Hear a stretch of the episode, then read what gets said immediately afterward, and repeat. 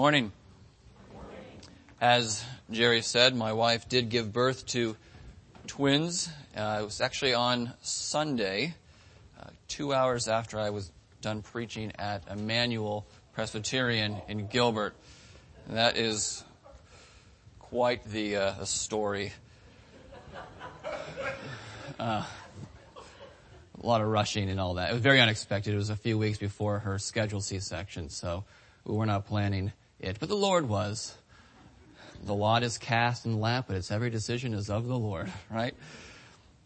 Uh, well, we don't have the twins here with us, Joshua and Caleb. Um, they are in the NICU, so because they were born earlier than we had expected, they're going to be spending some more time in the NICU, probably for another couple weeks.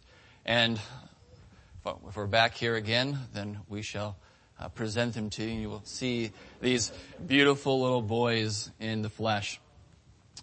All right, well, let's uh, read Psalm 56. Psalm 56. Hear now the word of the Lord. To the choir master, according to the dove on far off terebinths, a miktam of David, when the Philistines seized him in Gath. Be gracious to me, O God, for man tramples on me. All day long an attacker oppresses me. My enemies trample on me all day long, for many attack me proudly. When I am afraid, I put my trust in you. In God, whose word I praise, in God I trust, I shall not be afraid. What can flesh do to me? All day long they injure my cause. All their thoughts are against me for evil. They stir up strife. They lurk. They watch my steps as they have waited for my life. For their crime will they escape. In wrath cast down the peoples, O God. You have kept count of my tossings. Put my tears in your bottle. Are they not in your book? Then my enemies will turn back in the day when I call. This I know that God is for me. In God whose word I praise. In the Lord whose word I praise. In God I trust. I shall not be afraid. What can man do to me? I must perform my vows to you, O God. I will render thank offerings to you. For you have delivered my soul from death. Yes, my feet from falling, that I may walk before God in the light of life. Let's pray.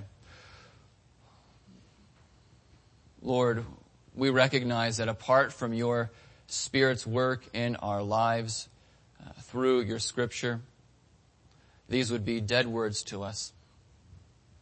But we're so thankful, Lord, that for, for us, that by your Spirit you have applied these words to our hearts, that we can say that we would walk before God in the light of life, that we can praise you for your word, we're so thankful, Lord, for your word, and we, we know that it is the only source of uh, eternal life. And so we are so thankful that you have given us your word. And we pray, Lord, that you would be glorified through the preaching of the word, and that through this psalm we would be encouraged to seek your face. In Jesus' name, amen.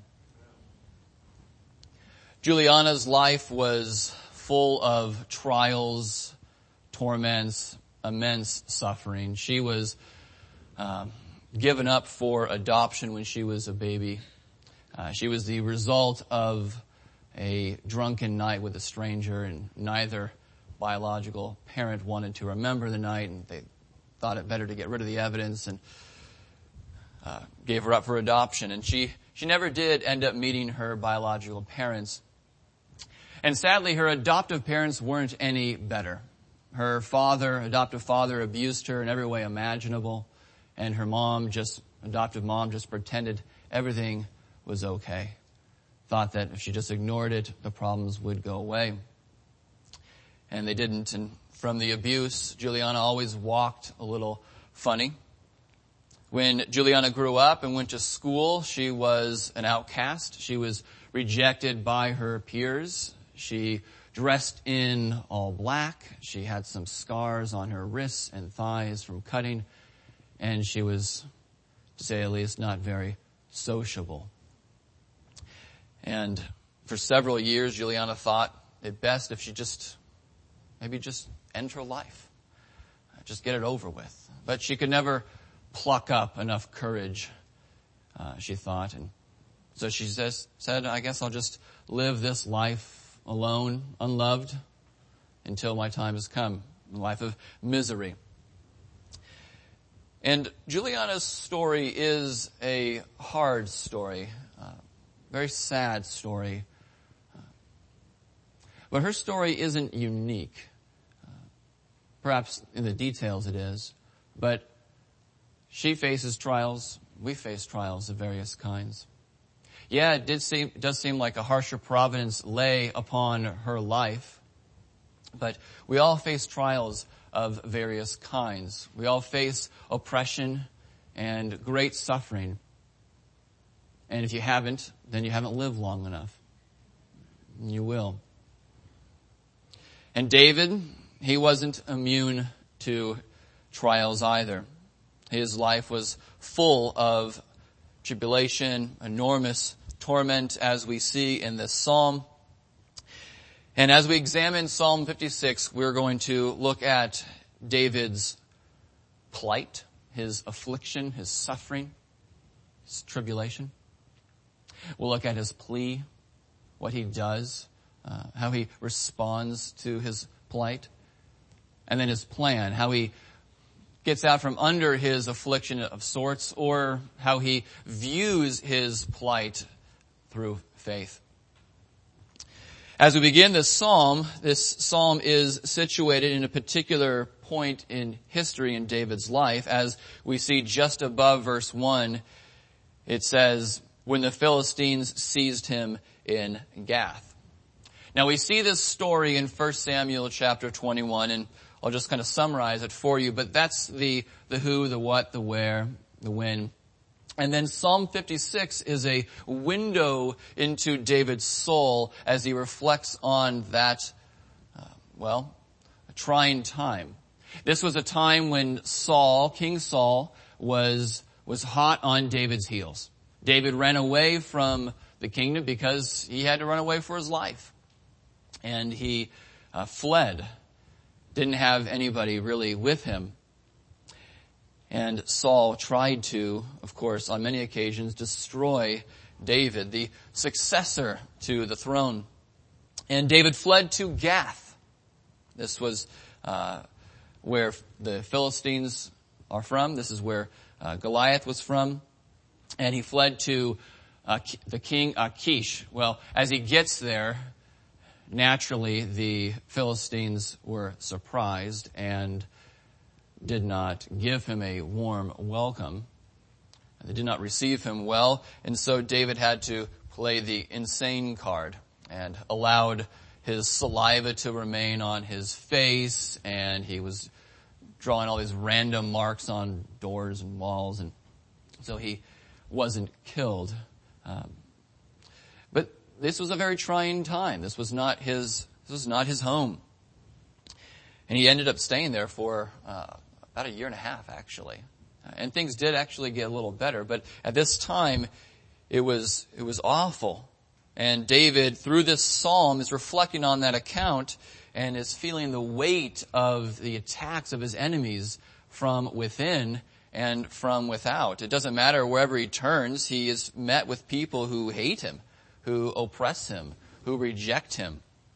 And and we see this affliction, this plight in several verses. Verse 1, he says, man tramples on me. Whether it is Saul or a Philistine, David feels trampled underfoot by his enemies.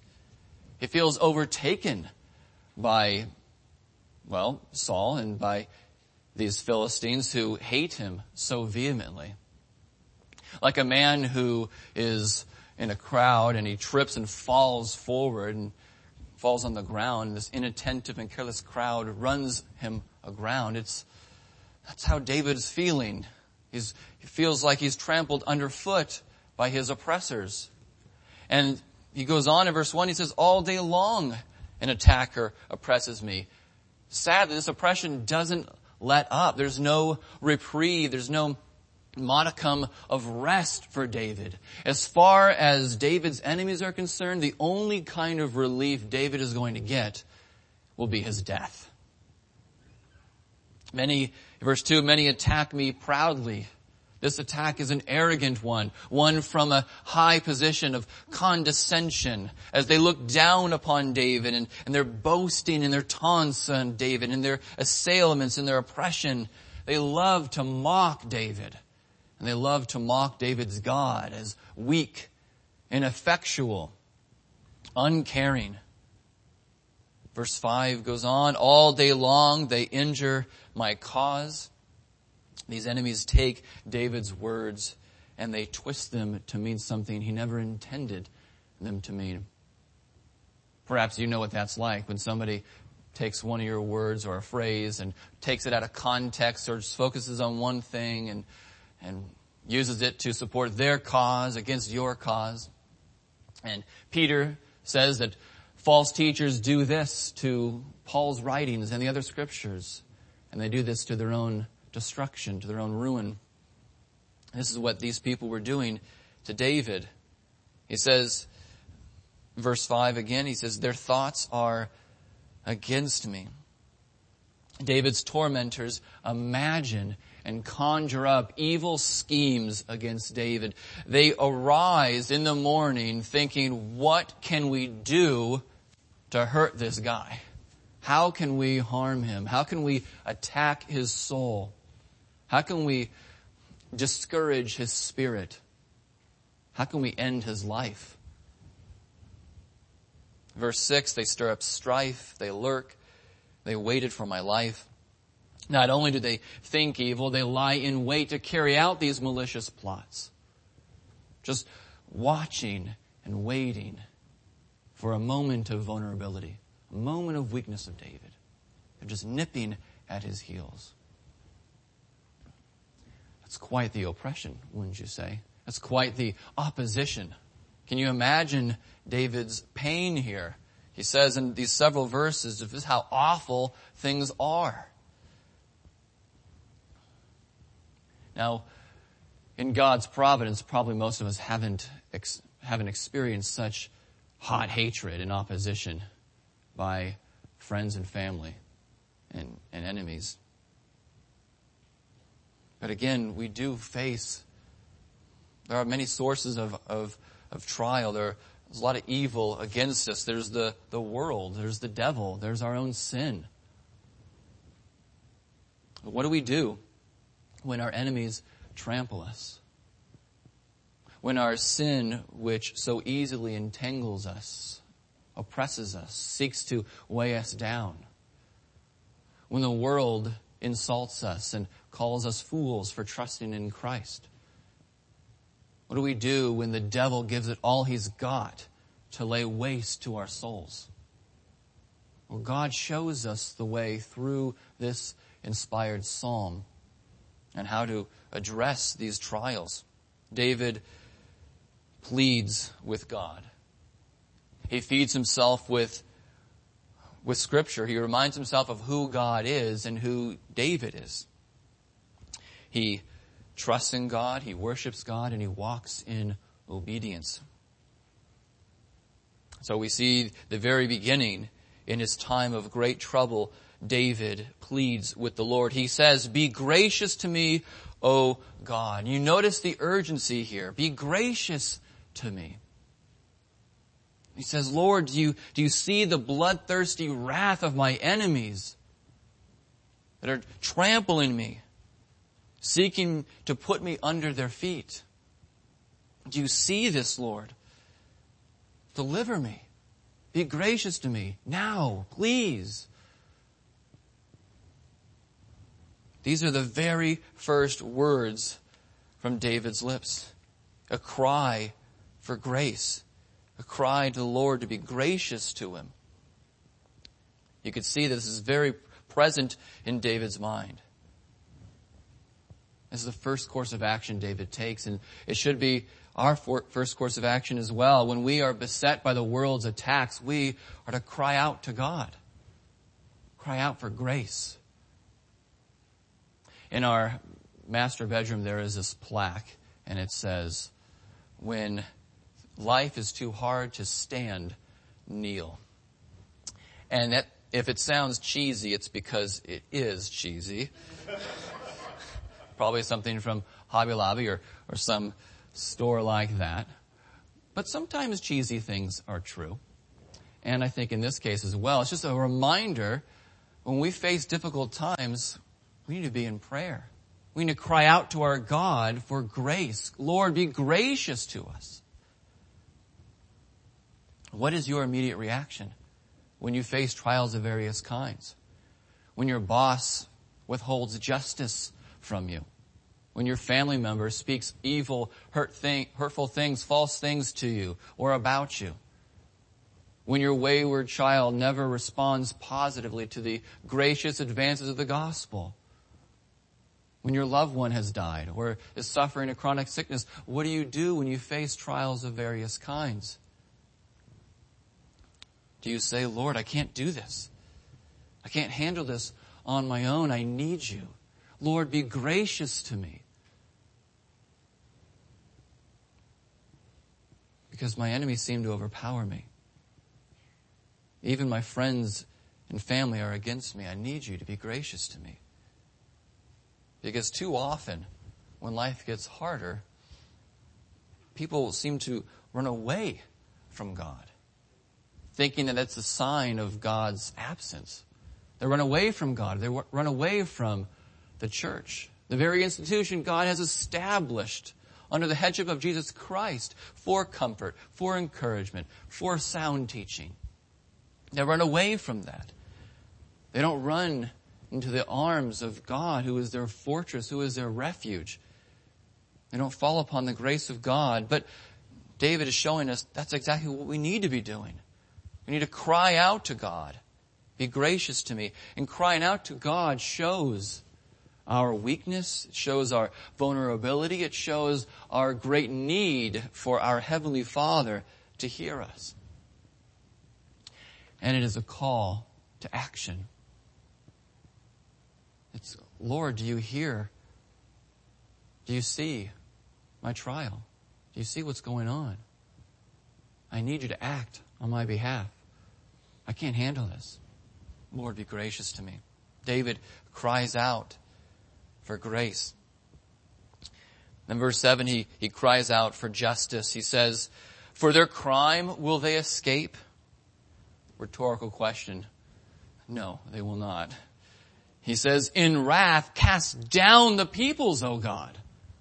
Cast them down in your wrath, in your holy hatred for sin, for wickedness, for all of these evils that they are doing against me, your servant, Lord. Cast them down.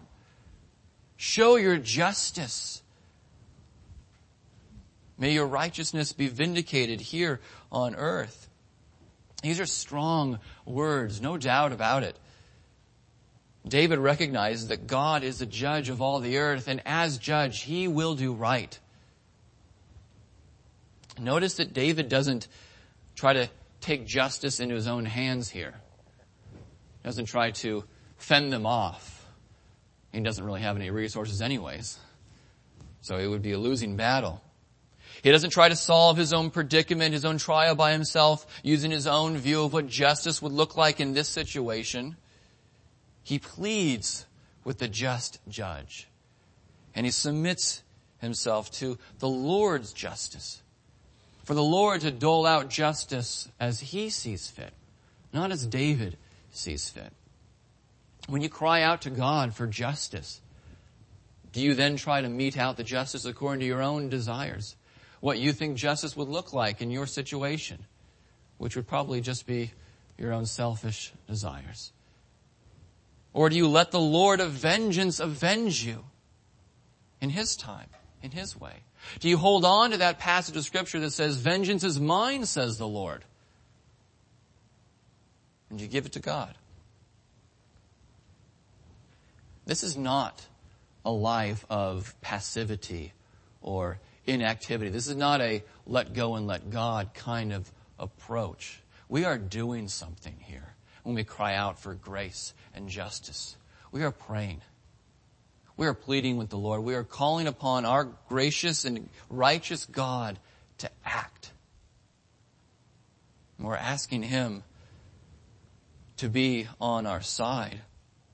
We are doing something effectual. The prayer of the righteous man avails much. And we are submitting ourselves to God's will, to His plan, to His timing, to His sovereign and good ways, which are not our ways. We're doing something powerful. Prayer is God's way, God's means for us to show dependence on Him, to seek His face, and to call Him to act. And that's what David does. That's what we need to be doing. Not only does David plead with the Lord, but he goes on and he feeds himself with sound teaching, with the, with the truth of scripture, of who God is. He reminds himself, first of all, that God is a trustworthy God. David's God, your God, is a trustworthy God. Verse 4 he says, In God whose word I praise, in God I trust. I shall not be afraid. What can flesh do to me? You look at all of human history and you will not find God to have failed at any point. God is always trustworthy. He's always faithful. He calls us to trust in Him because He alone is trustworthy. Though every man be a liar, God will be truthful. Even when we are faithless, God remains faithful. Notice the emphasis here in verses 3 and 4, he says the same thing in just a matter of a few words here. He says, I put my trust in you. And then in verse 4, in God I trust. He is professing his trust. He is reminding himself in whom he puts his trust. There is no one strong enough. There's no one worthy enough to be trusted but our God, ultimately. And our God is worthy of all our trust. Not just some of those areas where we think we can't control. God, I got these parts, and then you can have those parts because those are out of my control. All areas. Because ultimately, you can't control anything. Right?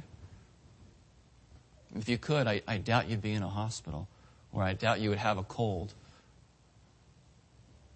Can't control anything, really. And if God is not worthy of our trust, then who? You? Me?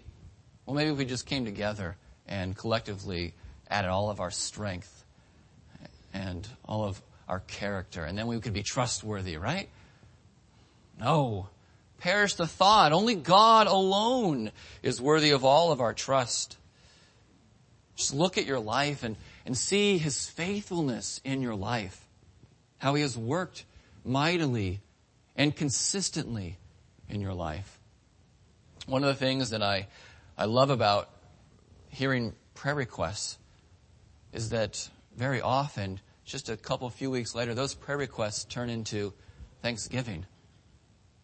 Just think about this year and how God has been faithful to you individually, to you as a, a married couple, to you as a church,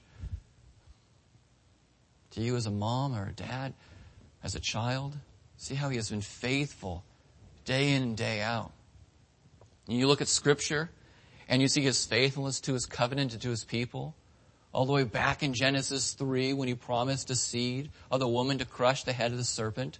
How he has been faithful to Noah, then Abraham, then Moses, then David, and the new covenant. God has been faithful to his covenant has never failed at any point. Our God is trustworthy God. And because our God is trustworthy, David says that we can put our trust in Him. But notice that David doesn't deny his fear. He says, when I am afraid. He doesn't deny it. He doesn't pretend it's not there like a good Buddhist or some kind of stoic and if I just push it away, it'll go away. He doesn't deny it. He acknowledges his fear. It's natural for us weak men and women to be anxious for a variety of things, to, to be afraid. Again, ultimately, we can't control our own lives. Evil does threaten to undo us. There are real concerns out there. Evil is real. And the enemy would like nothing more than to destroy us or to make our lives on earth a living hell. So there are so many reasons to be afraid from an earthly perspective. But David is essentially saying, when I am afraid, I won't be afraid. When I experience fear, I won't have any reason ultimately to be afraid. Why? How is this the case? Because he looks to his Redeemer. He doesn't look inward. He doesn't even look outward. He looks upward to the heavens, to his Redeemer. He doesn't find strength in himself. He finds strength in his Almighty God. He doesn't feed his fear. He doesn't just uh, roll in his mind over and over and over again without doing anything about it, just all the, the anxiety or the stressful circumstance. He doesn't do that. He doesn't stare at his problems, but he trusts in his God. He pleads. He trusts in his God. And that's why we can say, what can flesh do to me? Or later on in verse 11, he says, what can man do to me? Now, if you're reading this psalm as he is writing it, so to speak, you might say, um, David, uh, he is, you're, man's doing a lot of stuff to you. You're, you're complaining for a reason, aren't you? Be gracious to me, O God. Man tramples on me all day long. An attacker oppresses you, David. Your enemies trample on you all day long. They attack you proudly. They injure your cause. All their thoughts are against you for evil, David. They stir up strife. They wait for your life. Um, David, they're doing a lot to you. That's why you're complaining, or that's why you're expressing your heart. They could kill you, David. Well, from an earthly perspective, sure, I guess they could. But David knows that this trial is light and momentary affliction, as Paul would say. And David is not stuck on the earthly perspective of how things look at this point. And he knows that his God is so much more powerful, so much stronger than these enemies on earth. What can flesh do to me when I have God? The omnipotent creator of the universe who is on my side. What can flesh do to me? What can man do to me? Ultimately, nothing. And anyways, if I did die, I'm going to be with God. This is David's worst life now. This right now is our worst life. Isn't that awesome? Isn't that great to know? Osteen should have written the book, Your Worst Life Now to Believers. And Your Best Life Now to, to Unbelievers. This is the worst it'll get, and it doesn't even compare to the weight of glory that is coming our way when Christ returns or when God takes us home.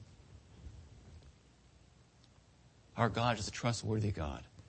He's also a caring God. David reminds himself of, of God's tenderness, of his affection.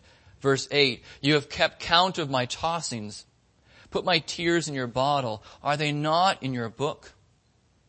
This term tossings can also be translated wanderings, which works really well in this, in this psalm given David's, at this point, aimlessness, his homelessness, where he has run away from Saul and is in enemy territory in a foreign land.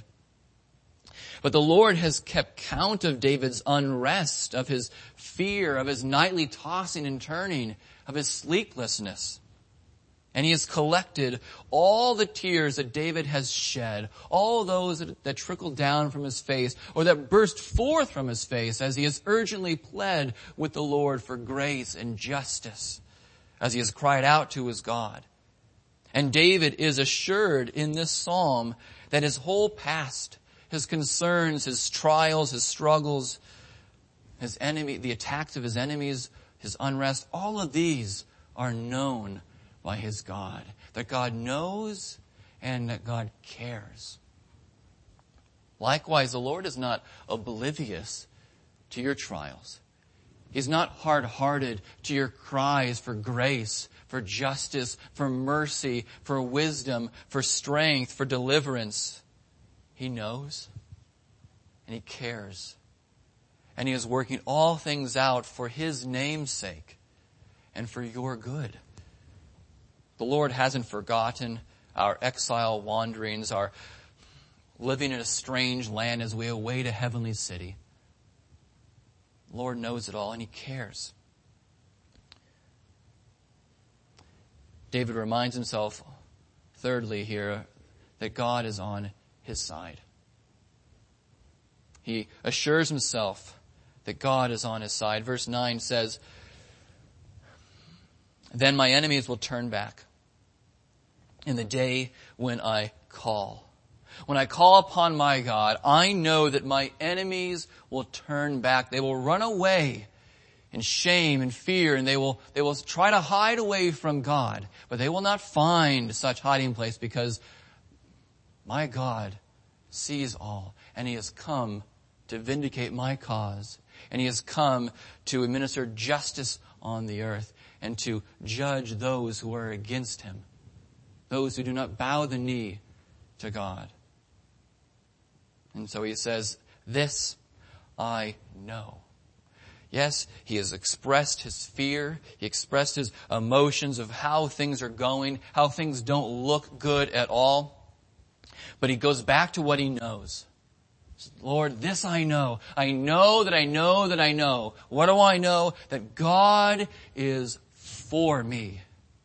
My God is on my side. He is not against me. He is for me. What a comfort it is to know that our God is on our side, that He cares for us, that He is for us, how He has chosen us, how He has in love predestined us to be His sons and daughters, how He has given us new spiritual life. What a comfort it is to know that God is on your side how he has adopted us as, as sons and daughters, made us from children of the devil, children of wrath, sons of disobedience to, to daughters of God, to, to sons of God. How he has forgiven us, how he has redeemed us from every transgression. What a comfort it is to know that God is on our side, that God is for us that He has justified us, that He has declared us righteous in His sight. Innocent, and not just innocent, but actually righteous. Not just clean, but favorably clean. Having a righteousness that is not our own. How God has sanctified us and is sanctifying us right now. How He has lavished wisdom upon us, insight, what a comfort it is to know that our God is on our side, that our God is for us, that He has sealed us with the Holy Spirit, that He has made us one in Christ and one with one another, that He has prepared good works for us from before the foundation of the world that we would walk in them. What a comfort it is to know that our God is for us, that our God is on our side. And He has given us His Word he has given us each other, and most importantly, He has given us Himself. What a comfort it is to know that our God is for us, that our God is on our side. And the psalmist in chapter 30 verse 5 says God's favor is for a lifetime. It never lets go. His favor never lets up and never leaves. It always pursues us. His steadfast love, His mercy always pursues us. And if God is for us, who can be against us? Who can bring a charge against God's elect? For there is therefore now no condemnation for those who are in Christ Jesus. No more condemnation. Just grace. Just God's loving hand. And yeah, that grace looks different at times, looks like discipline, which is a blessing. But all of what we get from our God, if we are in Christ, is His for usness. He is on our side. And for God to be for you is the best news that anyone could receive. The worst news is that God would be against you. We know that God is an all-consuming fire, and it is a fearful thing to fall in the hands of the living God, as these enemies of David have found out. Oh, but to be in the loving, gracious hands of our God, that's the sweetest thing. It's the best news anyone can hear. David feeds himself with the scripture of, of who God is. And then he worships God. Knowing what God has done for us, how can we not, along with David, respond in worship? Verse 10, in God whose word I praise, in the Lord whose word I praise. David praises God for his powerful, true, faithful word. This word that revives the soul. This word that will never fade away or pass away. This word that will re- never return unto God void, but will always accomplish the purpose for which God has sent it. Do you worship God? Do you praise Him for His word, for His rock solid promises that He has given to you as a people? When you are in the heat of a trial, is your first reaction to worship God for His Word? Think back on David's life when he uh, had an adult, committed adultery with Bathsheba and then murdered Uriah. And how there was this baby that was going to be born as a result of the union between himself and Bathsheba and how Dave, how David was told by the Lord that the Lord was going to afflict the child and the child would, was going to die. And you might remember that David was pleading with the Lord over and over and over again for who, who knows if the Lord will spare David of this, of this trial. But in the Lord's good providence, he, he didn't spare the child. And this is the lowest point in David's life. Breaking all the, all the Ten Commandments and then losing your son. What a trial. And what does David do? He gets up, he cleans himself, he washes, he eats, and he worships. He could only have done that by the grace of God. Do you worship God in the heat of a trial or do you run away?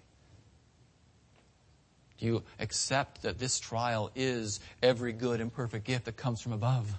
That God is using it to perfect you. That is God, God is using it to work in your life. To conform you more into the image of His Son, His blessed Son, your Savior. So David worships and then he walks in obedience. Deliverance leads to worship which leads to obedience. Verses 12 and 13. I must perform my vows to you, O God. I will render thank offerings to you. For you have delivered my soul from death. Yes, my feet from falling, that I may walk before God in the light of life. David is so sure that his life will be spared, he can speak of it as already accomplished. His deliverance is as good as done. Even though right now, as David is writing this psalm, his feet are not safe from his enemies, hence the psalm, God's justice and care for David are as good as sure because God is faithful to his people. And so this faithfulness, this knowledge that he will be delivered leads David to worship. I will perform my vows to you. I will render my thank offerings to you. And I will walk before God in the light of life. I will walk in obedience and faith. Likewise, we have been delivered from the domain of darkness. We have been delivered from the wrath of God. We have been delivered from our sin. We have been delivered from the kingdom of darkness and we have been brought into the marvelous light of the kingdom of the Son of God. And so now we walk before our God who is our light who is our life. By God's grace, Juliana met someone who shared the gospel with her. She ended up going to college her freshman year. She was in the cafeteria. She got her lunch and sat down alone at a table. And then another fellow freshman, she saw Juliana at the table and asked if she could sit next to her, and Juliana reluctantly agreed, and they started a conversation, which started a, a friendship, started a relationship. And this woman shared the gospel with Juliana. And over time, Juliana was able to share her past, her struggles, her trials, and this faithful woman was able to uh, lead this person to, to Christ and was able to help her to see all of these trials in, in light of uh, the gospel, light of what God was doing in her life to, to bring her to himself, to save her from her greatest trial, which would be her separation from God. And by God's grace, she trusted in the Lord and is now viewing uh, her sufferings in the light of life, light of God. And like Juliana, we can all have hope in our God as our salvation because He has promised.